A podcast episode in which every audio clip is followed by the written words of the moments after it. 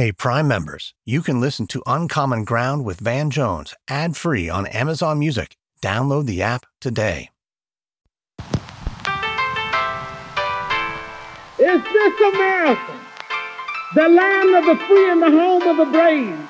Wake up, America! Wake up!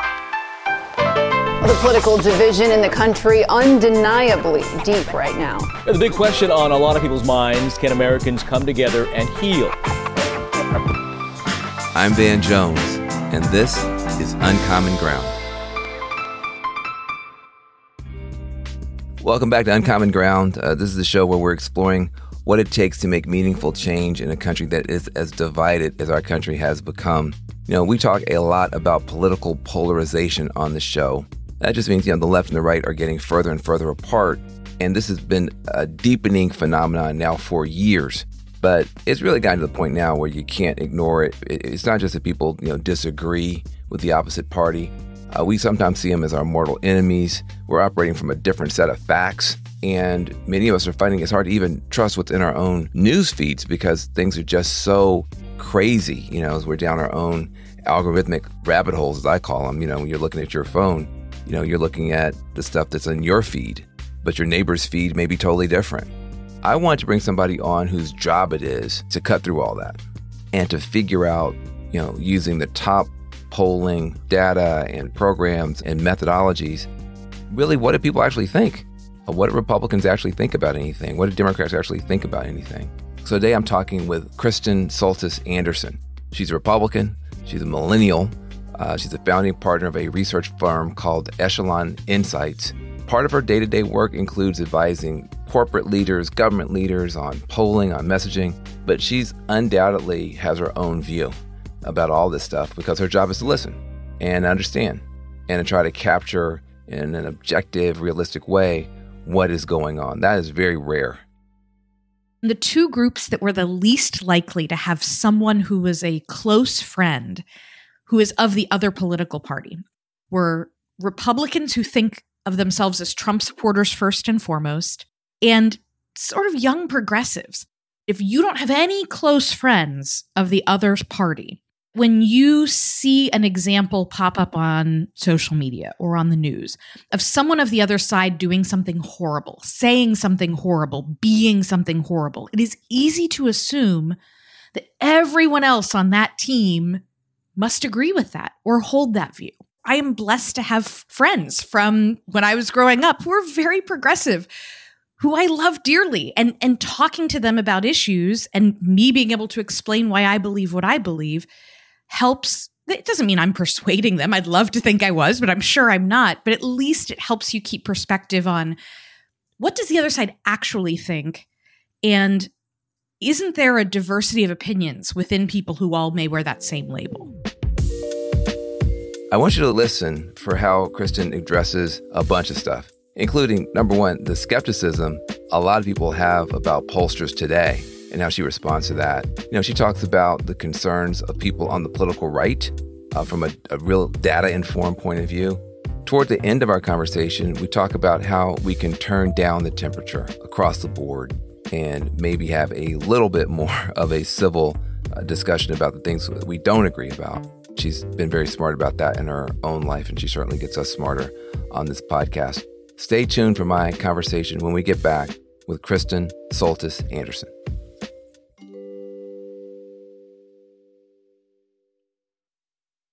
Ready to pop the question? The jewelers at BlueNile.com have got sparkle down to a science with beautiful lab grown diamonds worthy of your most brilliant moments. Their lab grown diamonds are independently graded and guaranteed identical to natural diamonds, and they're ready to ship to your door. Go to Bluenile.com and use promo code AUDIO to get $50 off your purchase of $500 or more. That's code AUDIO at Bluenile.com for $50 off. Bluenile.com code AUDIO.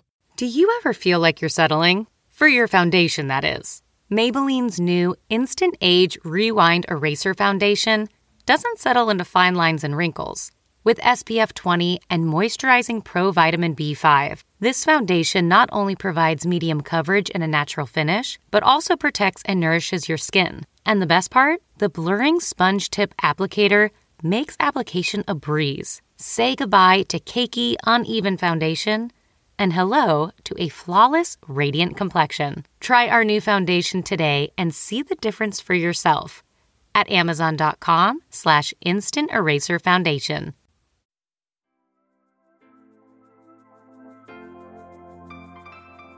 I am very, very glad to get a chance to talk with you.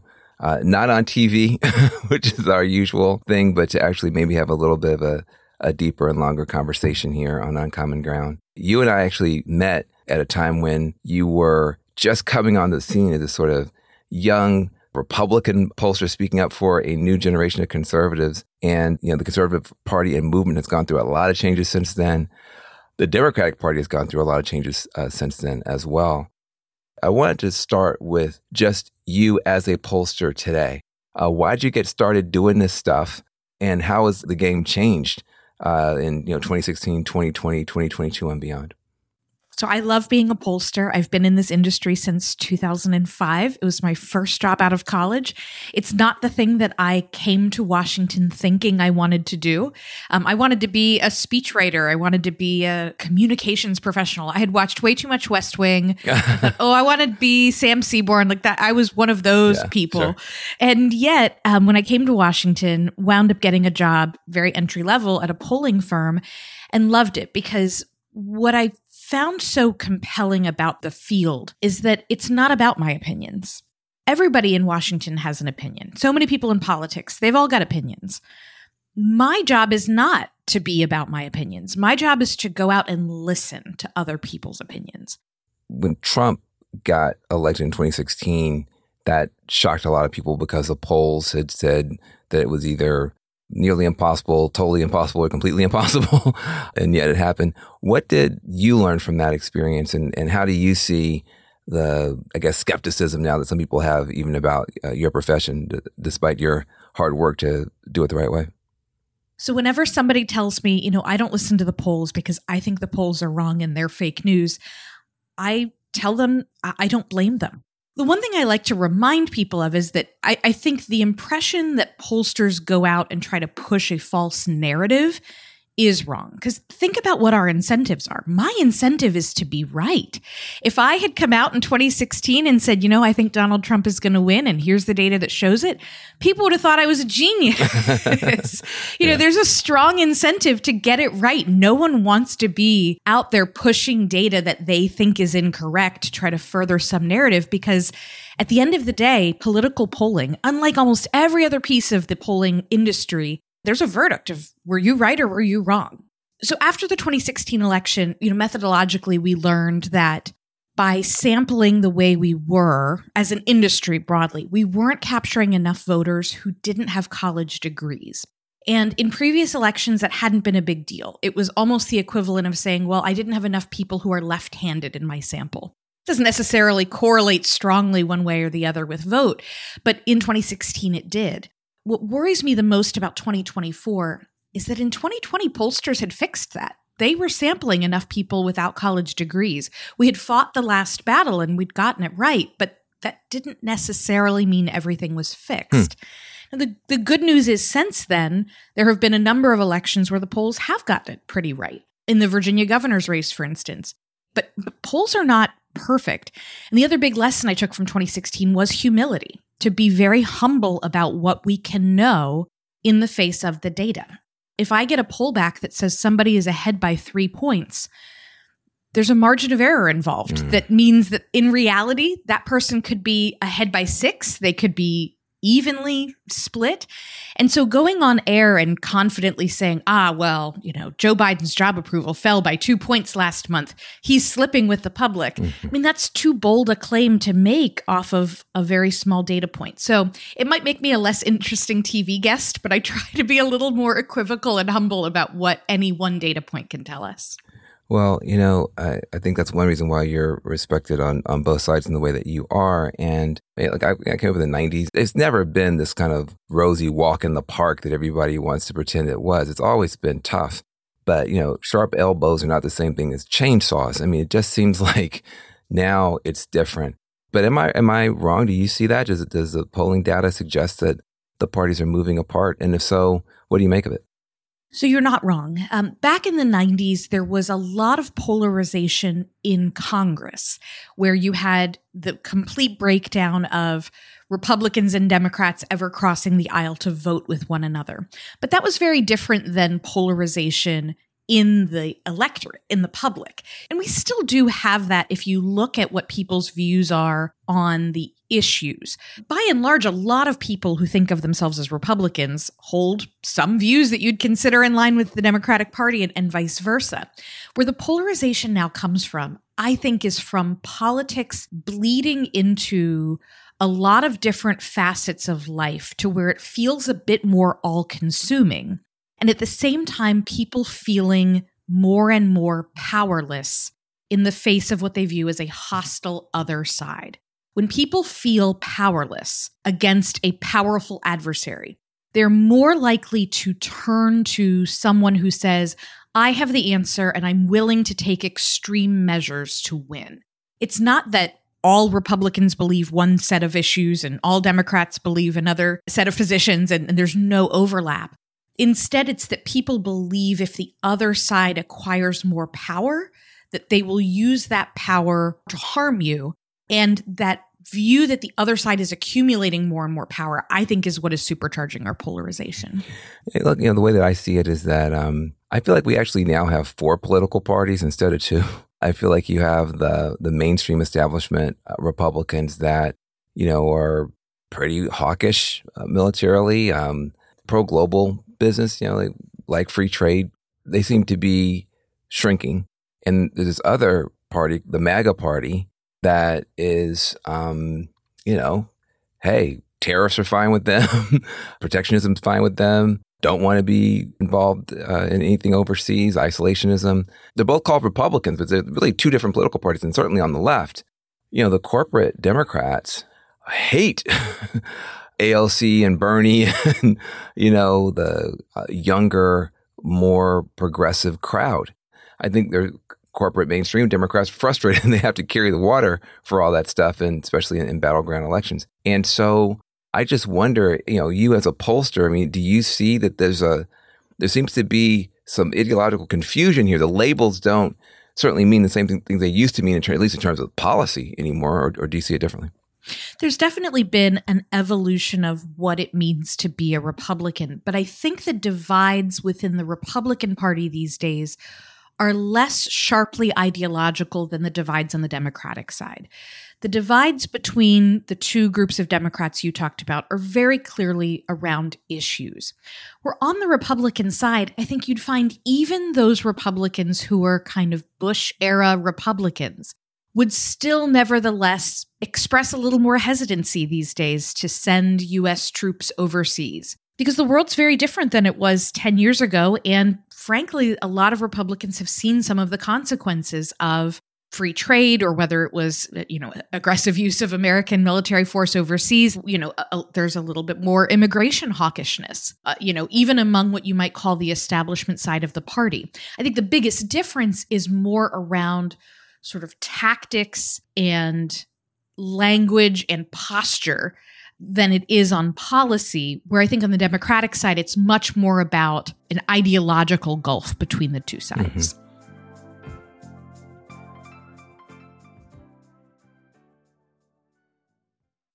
This episode is brought in part to you by Audible, your go to destination for thrilling audio entertainment. Whether you're looking for a hair raising experience to enjoy while you're on the move or eager to dive into sinister and shocking tales, Audible has an exclusive collection of thrillers from best selling authors that will keep you on the edge of your seat. Like James Patterson's first audio only thriller, The Coldest Case. Experience stories like never before, where every chilling detail is brought to life by captivating sound design. Plus, as an Audible member, choose one title a month to make yours forever. And now, new members can try Audible free for 30 days. Just visit audible.com slash WonderyPod or text WonderyPod to 500, 500. That's audible.com slash WonderyPod or text WonderyPod to 500, 500. Have you ever covered a carpet stain with a rug?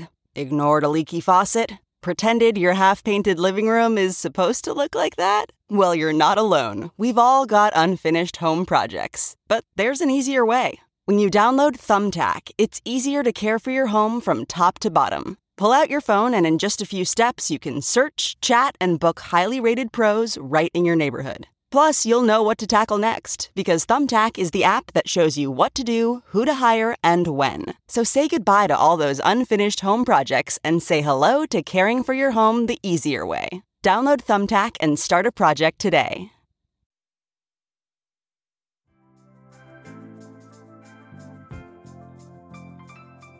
I do think that it's hard for progressives to understand that the conservatives feel outnumbered.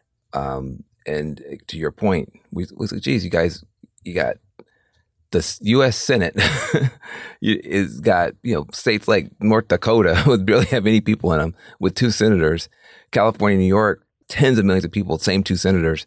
You're certainly well represented in the Senate, the House, the Supreme Court, obviously. Democrats beat Republicans, you know, going away by the popular vote. Most presidential elections, we still barely squeak it out in the electoral college. What more do you guys want? Because we're looking at it from the political point of view and the policy point of view.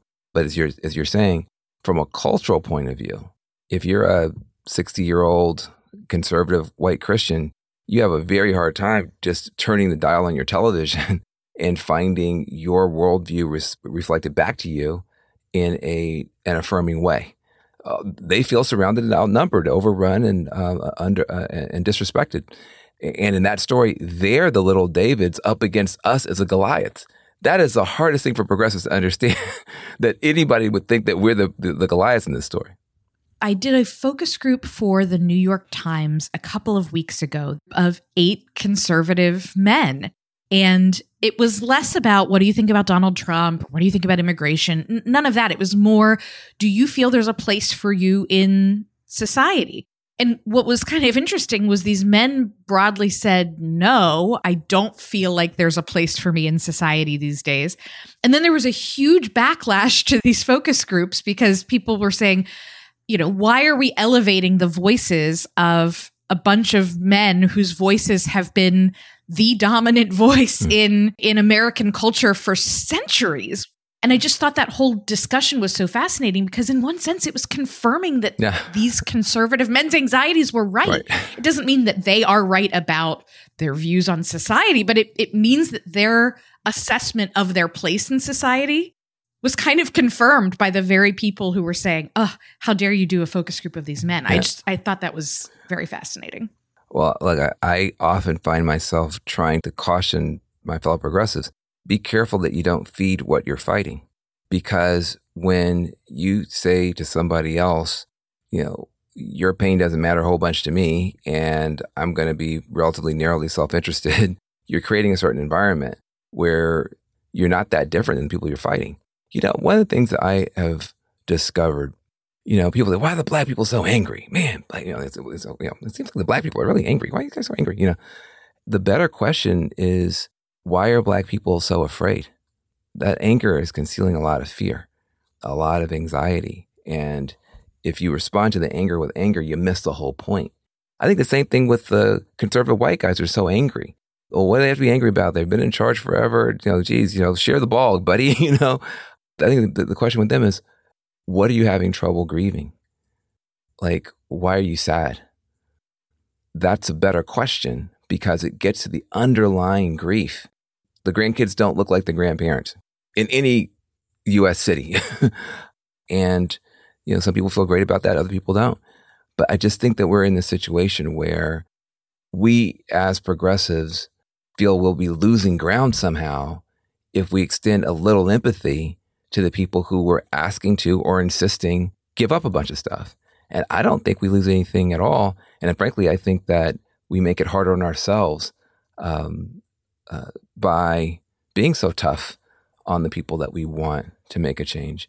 Does that show up in the polling data? I mean, you, you said that you know some of these guys feel they don't even have a place in their own country. One of the the things that struck me in that focus group was when my co-moderator Patrick Healy, who's the deputy opinion editor at the Times, asked these men, you know, when was the last time you made a new friend? And a lot of them said, it's not worth it. Like I'm I'm old enough at this point. I've got people that have been my friends for decades.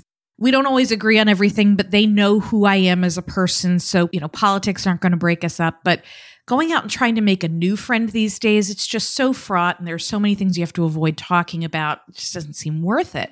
And so uh, I actually did a, a survey asking people if you had to guess, you know, how many of your close friends do you think are of the other political party from you.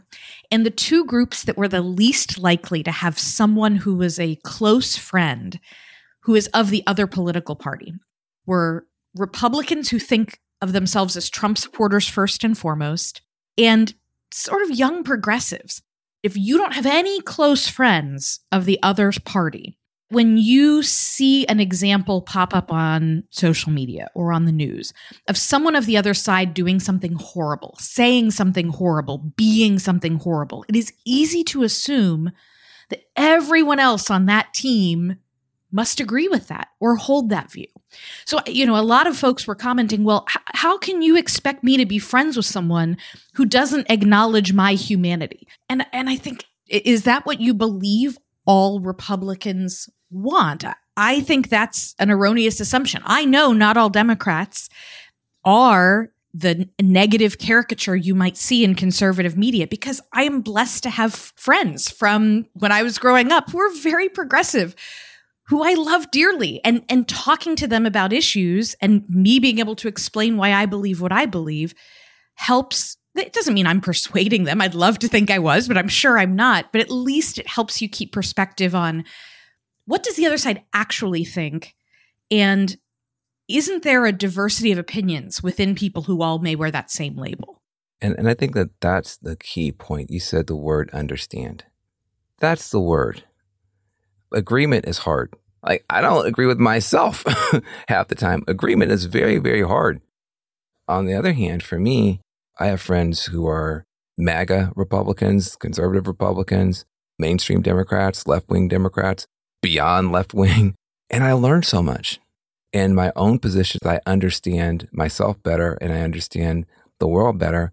But if I were just trying to figure out what these people think based on, I don't know, Fox News and, you know, Dan Bongino's podcast, I would have the same messed up perspective on Republicans that some Republicans have, thinking that, you know, they can understand what progressives are about by just reading the Wall Street Journal or, you know, listening to Tucker Carlson. If I've got a neighbor that I disagree with, but I know where she's coming from. I understand her. Even if we disagree, we can still be neighbors. If I disagree with her and I don't know where the hell she's coming from, it's hard to even be neighbors, let alone to, you know, to have a nation. So I want to just dig into a couple of things I wonder if you could give us some feedback on as progressives. There are certain topics and certain issues that we've taken a strong stand on as progressives, or at least have been labeled as taking a strong stand on, that I just don't think land the way we think they land beyond the progressive circles. You know, I, I just want to sort of, you know, defund the police. That slogan made me a little bit uncomfortable because it seemed to basically be F the police with just one more syllable in terms of how it landed linguistically. And it seems like maybe if you look at, you know, who's going to win the election here in LA for mayor and you just won in New York for mayor, that, that slogan may have done more harm than good. And yet there was enthusiasm for that slogan from some parts of the progressive left. You know, can you help us think about some of the things that Democrats are doing or positions that we're taking that just from your point of view, we might want to reconsider if we want to have broader appeal? I think number one is recognizing that there are things that make progressives very anxious about America, and that that list of things is very different than what keeps Republicans and conservatives up at night. I've done a lot of polling over the last two years of parents for a group called the National Parents Union. And they wanted to understand how were parents weathering the COVID 19 pandemic. And you had a lot of progressives who were very, very, very concerned about the spread of COVID 19 and believed look, if you are reopening schools and putting kids back in classrooms, we're putting people at risk. And yet, it was oftentimes kids who were the lowest income, kids who had the least advantages, who were the ones who were going to be the most hurt by not having access to in person instruction. And so conservatives for a long time were saying, this is a problem. What are we doing to our children by not putting them back in classrooms? And we're accused by progressives of not caring about kids, wanting to kill kids, you know, what have you. And now, of course, two years in, we are getting data back that is absolutely devastating about what has happened to kids. And that because of this polarization that we talked about earlier, sometimes there's not even a willingness to acknowledge that the other side's anxieties and concerns might be valid, that you're concerned that online school just might not work out as well as in person school for a lot of kids. And that's a trade off we should have an honest conversation about. That's the sort of thing where if you say, Nope, I don't want to acknowledge this as a problem at all. How dare you even mention it? You suddenly have a lot of voters in the middle who go, Well, I'm a little worried about that too. And so if the only person who's going to talk about it are the Republicans, does that mean I'm a Republican? I think crime is another example of this where, you know, you might be somebody in the middle who, you know, you think that black lives matter and you you support the idea of making sure that people who are unarmed and are shot by police that there's justice there. And yet you've also begun to hear of more carjackings in your city or what have you. And and you think is even acknowledging this problem something that only one side wants to do? I'm worried about it. So if only Republicans are going to talk about it, I guess does that make me a Republican? So I think voters in the center have begun to look a little more like Republicans, not because voters in the center are Donald Trump, build the wall, etc. types, but if they feel like their concern just in general is dismissed as irrational, well, where else are they going to turn? I often say I disagree with the policies on the right, you know, pretty uniformly. I'm you know, pretty strong progressive. But there is, in my experience, a little bit more room to try to ask tough questions about some of the, the newfangled thinking. And if you are on the left, there's less room. And so I think when there's less room, there's less people. But I wonder how, what you think about our friends on the right there does seem to be this move for the conservative party to try to become the party of the multiracial working class, uh, which is to move rightward on some of the cultural issues, but to call it parents' rights, you know, or we're not saying that they're opposed to transgender folks, but they do say, hey, parents' rights on that stuff. So I think that the, all of the moves to the right on culture, they've marketed pretty well as parents' rights or something else.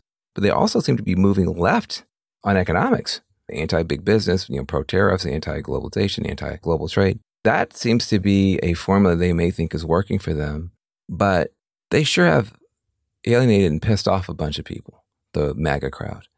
And the level of fear that I hear from Democrats about democracy and rule of law, the level of concern that I hear from Democrats about the rise of white nationalism and race related violence is really, really high. And I wonder, as you talk to your Republican uh, friends and colleagues, um, what are they getting right and wrong? And from a polling point of view, where are there some dangers for, for them if they try to build a, a governing coalition?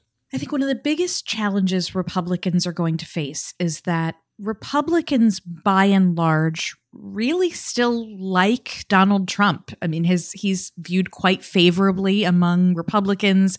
As long as he remains the figurehead of the party, he brings with him enough sort of baggage and enough focus on the wrong things that it, it does make it harder for Republicans to be able to continue to build that kind of coalition that you were just talking about that is maybe a little more economically centrist that is a little more socially conservative but but more multiracial as well. Um, now granted donald trump was at the top of the ticket when republicans made big gains in south florida central florida south texas back in 2020 and and some of those gains look to be solidified and built upon in 2022 but the republican party's problem is that on the one hand there's no sense of like who or what comes after Donald Trump. But we also know that the vast majority of Americans don't necessarily want Donald Trump to run for president again. They don't think of him very favorably. And so I think that Republicans are not interested in elevating voices that are anti Trump, but they are okay with voices that are just not about Donald Trump. It's possible to win a Republican primary, even if Donald Trump doesn't like you very much, if you don't turn your campaign into an I'm an anti Trump, never Trump crusader trying to save my party, that's dead on arrival in the GOP. But you can say, I want to be about other things. And I think that's the way that Republicans begin to turn the page a little bit and begin to explore what does a post Trump party look like. If they're unable to do that and it's just MAGA all the way down, I do still think you have the generational problems that I've been writing about for a decade, where for a lot of younger voters, Donald Trump is just very much not where they're at, and they're taking up a bigger and bigger and bigger share of, of the political pie with each passing election. So it, it, it's not sustainable forever for the Republican Party to be the party of Donald Trump. The question is, what's the exit strategy? And it's not a never Trump disavowal but is there a way to build on that kind of more economically centrist, still socially right of center coalition to not alienate people, but also not make fealty to Donald Trump the price of entry? Mm-hmm. That makes sense to me. Do you think that DeSantis could beat Trump? So when we have tested head to head matchups, Trump still wins. But DeSantis, at least at this point, in our way too early to take them seriously Republican primary polls, is is out in the lead. Um, so DeSantis at the moment seems the strongest, but I also think we assume a higher profile for someone like Ron DeSantis because you and I live in the cable news world. Every time he, you know, sneezes down in Florida, it gets covered on air because people view him as the sort of heir apparent to Trump. But you'd be surprised at how many Republicans nationwide have, have a pretty loosely formed view of him. Oh, he fights the media. Oh, he kept Florida open during COVID, but they don't really know that much about him. Got a long way to go to the 2024 mm-hmm. primary. Two more questions. One, should Biden drop out? When you ask voters, do you want to see Joe Biden run for president again? A majority say no.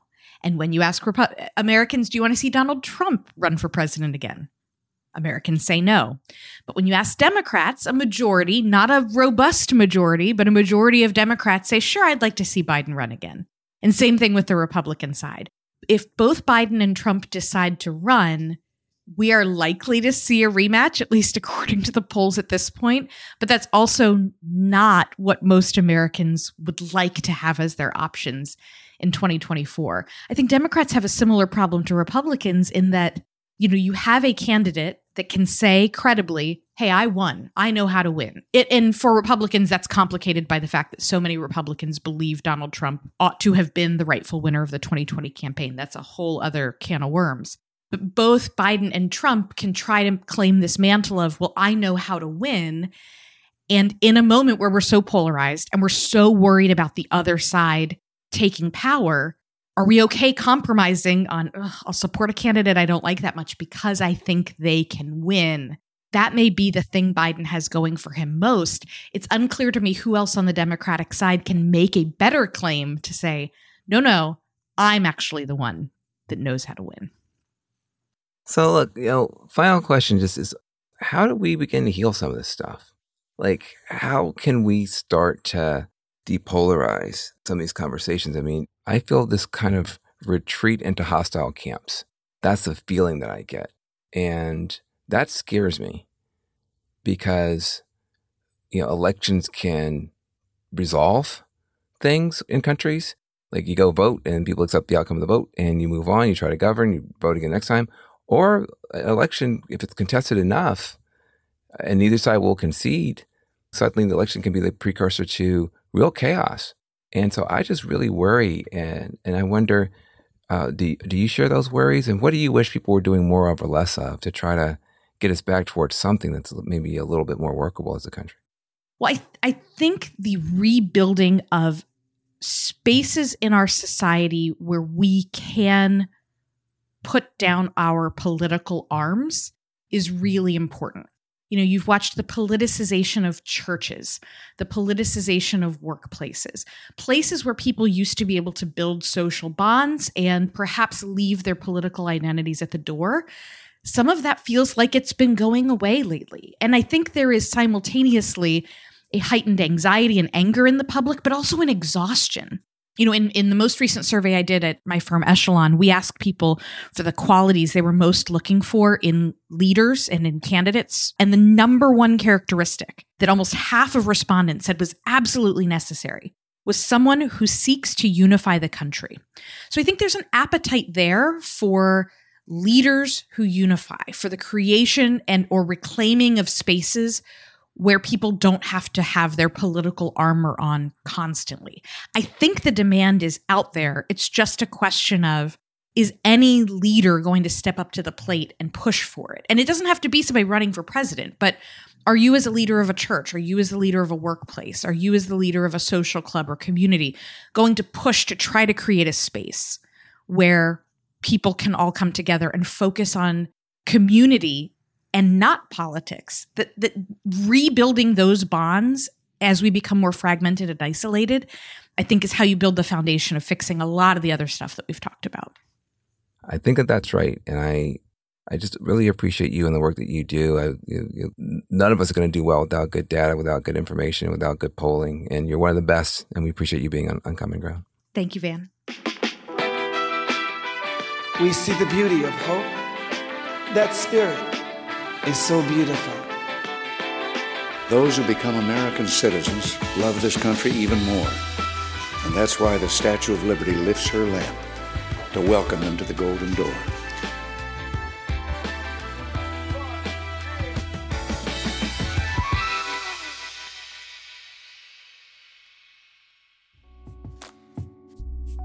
To the extent that people think that pollsters are up to no good and in on some crazy conspiracy, I think it's very hard to say that she's that way. And I think her argument that most pollsters are trying to get it right, I found that to be very compelling.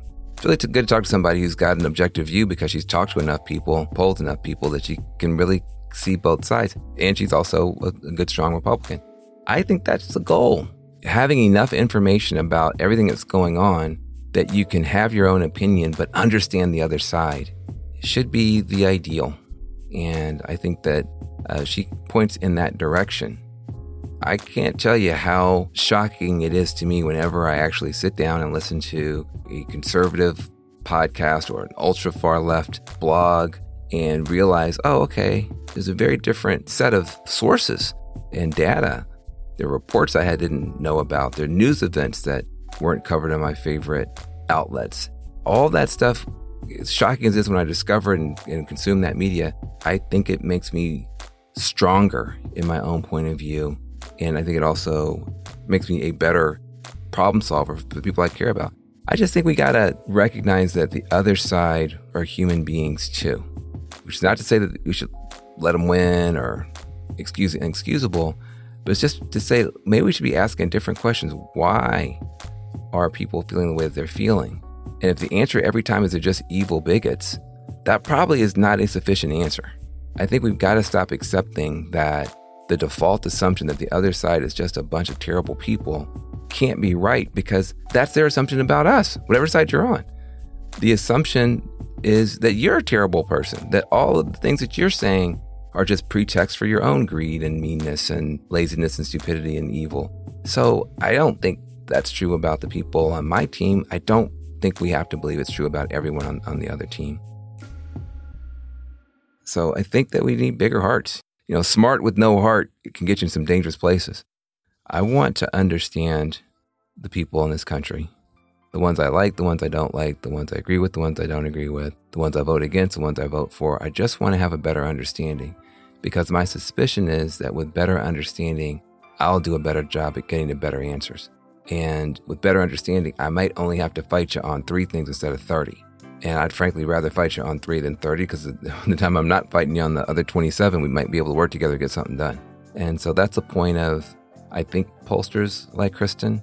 It's definitely the point of this podcast. So thank you for listening this time, and we look forward to talking to you again real soon. This is Van Jones Uncommon Ground. Uncommon Ground with Van Jones is an Amazon original production.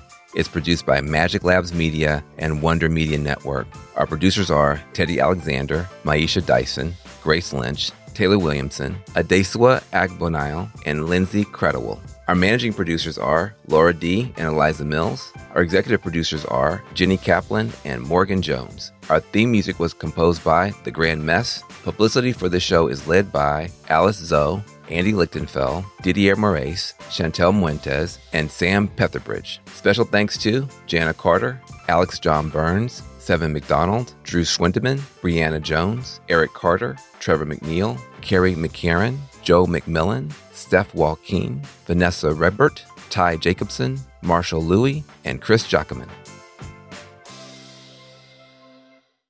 Hey, Prime members, you can listen to Uncommon Ground with Van Jones ad free on Amazon Music. Download the Amazon Music app today. Or you can listen ad free with Wondery Plus and Apple Podcasts. Before you go, tell us about yourself by completing a short survey at wondery.com/slash survey. I feel like I was blindsided because it's a competition show. From the producers of Jury Duty and The Bachelor. We have scoured the earth for the 14 greatest reality contestants that were available during our production window. Comes a reality competition show about reality competition shows. Nobody has dared to find out who is the actual best at just being on a reality show. I'm your host, comedian Daniel Tosh. Is win or go home. Each episode, our contestants will face new challenges that will test their strength and lack of life skills for a chance to win $200 million. Thousands, not millions. $200,000. Prepare, because it's about to be ugly crying, lots of fighting. Tasha, I have to defend myself. Celebrating 25 years of reality TV with your favorites. I have diarrhea. You cannot do this to me. What in gay hell have I got myself into? The GOAT. Stream free on Amazon Freevee or Prime Video.